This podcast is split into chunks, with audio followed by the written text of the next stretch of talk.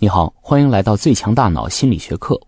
上一讲我跟你分享了潜伏在黑暗之中的潜意识，那么今天我就跟你谈谈光明之下的意识，和你说说意识的核心——自由意志。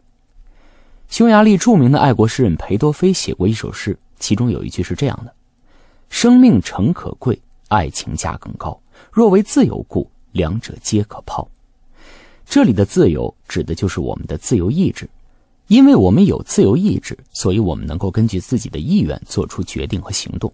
但是，在今天这一讲里，我要告诉你，这一切可能都是假象。你也许会说，我的自由意志怎么可能是假象呢？我现在想举一下手，我的手就举起来了；想喝一杯水，于是我拿起水杯喝了一口水。难道现在不是我在决定我的行为？难道我没有自由意志吗？上面的这个观点，我们认为是理所当然的，但是。随着科学的发展，对心理和意识认识的深化，有越来越多的哲学家、心理学家和神经科学家认为，我们的自由意志只是一个负现象，也就是说，它只是一个副产品，和我们的行为没有任何因果关系。下面，我们就从一个假说说起。哲学家提出了一个称为“宇宙大爆炸决定论”的假说。什么是宇宙大爆炸决定论？一百三十七亿年前。一个致密炽热的点爆炸之后，形成了我们现在的宇宙。在爆炸之前，没有空间，没有时间，没有物理的规则；而当这爆炸产生之后，就有了各种物理规则和粒子的各种运动。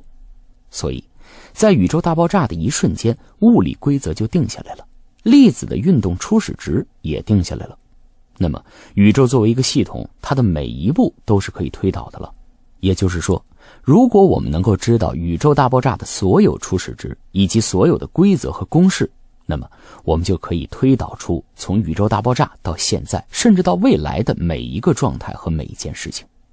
说的更直白一些，我们现在所做的一切，包含我现在嘴里说的每一个字，以及我将要说出的每一个字，其实在一百三十七亿年前的宇宙大爆炸的那个瞬间就已经决定了。既然你每一刻的言语、思想、行动，都是在宇宙大爆炸的那一瞬间就已经定下来了，那么你哪里还有什么自由意志呢？当然，你可以说这只是哲学家们的一个思维实验而已。宇宙那么复杂，谁能算得清楚啊？而我现在想举下手，然后我的手就举起来了，这难道不是我的行动我做主，我的自由意志的完美体现吗？心理学家说不是。在多年前，神经科学家发现了一个脑电成分，称为准备电位。每次我们在举手前五百到八百毫秒就会出现这个东西，神经科学家们非常兴奋，认为这个准备电位就是我们自由意志的神经学基础。于是呢，心理学家在这个发现的基础上做了一个更加精细的实验，来记录当受试者想运动手指到手指运动这个过程的两个关键的时间。第一个关键时间是大脑想动一下手指的时间，也就是我们的自由意志。第二个关键时间是准备电位出现的时间。实验结果让人惊讶。首先，准备电位在真正动手指之前的五百三十五毫秒产生，而当我们产生了想动手指的想法的时间，仅仅只早于真正动手指二百零四毫秒。换句话说吧，当大脑产生一个准备动手指的准备电位之后，需要再过大约三百毫秒，我们的大脑才会产生想动手指这个想法。也就是说，是我大脑先产生了一个电活动，它决定了我要动一下手指，然后又过了三百毫秒，我的自由意志才意识到我想动一下手指。所以，我们所谓的自由意志并没有决定我们的行动，它只是一个旁观者。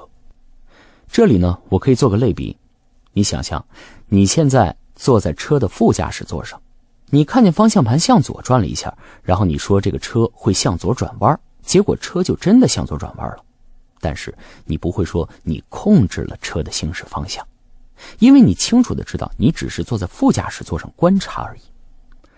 类似的事情也发生在自由意志上，在你动手指之前，你的无意识发出了两个信号，一个信号让你动一下手指，而另一个信号发给你的意识，通知你说手指要动一下了。而你在得知你要动手指早于你手指的真正运动。你就产生了一个错觉，这个错觉就是你认为你有自由意志，是你的自由意志决定了你的行动。既然我们的自由意志只是负现象，不能决定我们的行为，那么自由意志有什么意义呢？为什么我们还要如此珍惜自由意志呢？我想借用《黑客帝国》的一段话来回答这个问题。在电影里，先知 Oracle 拿出一颗糖，问尼奥说：“你要吃这个糖吗？”尼奥回答他：“你是预言家，你已经知道了我会吃或者是不会吃这颗糖，那么我的决定还有什么意义呢？”Oracle 回答了一句非常深刻的话，他说：“你到我这里来，并不是来做一个选择。”你的选择其实已经做下来了，你到我这里来只是来理解你的选择。正如 Oracle 所说，我们的自由意志并不是来做决定的，它是来帮助我们理解我们为什么要做这个决定。我们每个人来到这个世上都有着自己注定要完成的使命，但是我们并不知道我们的使命是什么，所以呢，我们需要在前进的路上不断的去反思，不停的去理解。只有当我们明白了我们的使命，我们在众多的岔路中就不会迷失方向，就会走得更加坚定。你的自由意志虽然不能让你去做选择，但是会让你的选择变得更加高效、更加富有意义，让你的脚步变得更加的坚定。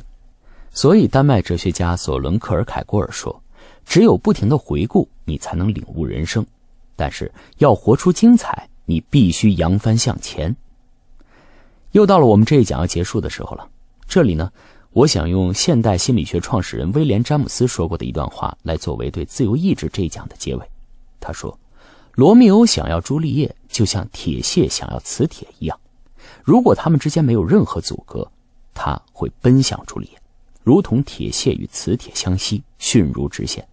但是呢，如果他们之间有一堵墙，罗密欧与朱丽叶却不会像铁屑和磁铁一样，非常愚蠢的把脸贴在墙的两侧。”对于铁屑和磁铁而言，路径是注定的，而结局如何全靠偶然；而对于情人而言，路径曲折也罢，阻隔重重也罢，相逢在一起，相爱在一起是他们注定的结局。最后总结一下今天的知识点：自由意志只是一个负现象，它并不是来做决定的，而是来帮助我们理解我们为什么要做这个决定。既然说到了理解，我想问你一个问题。谁更了解你啊？是你自己还是陌生人呢？下一讲我们就来回答这个问题。最后，我们再来开一个脑洞：如果我们没有自由意志，那么你觉得自由还有意义吗？欢迎在留言区写下你的看法。我们下一讲再见。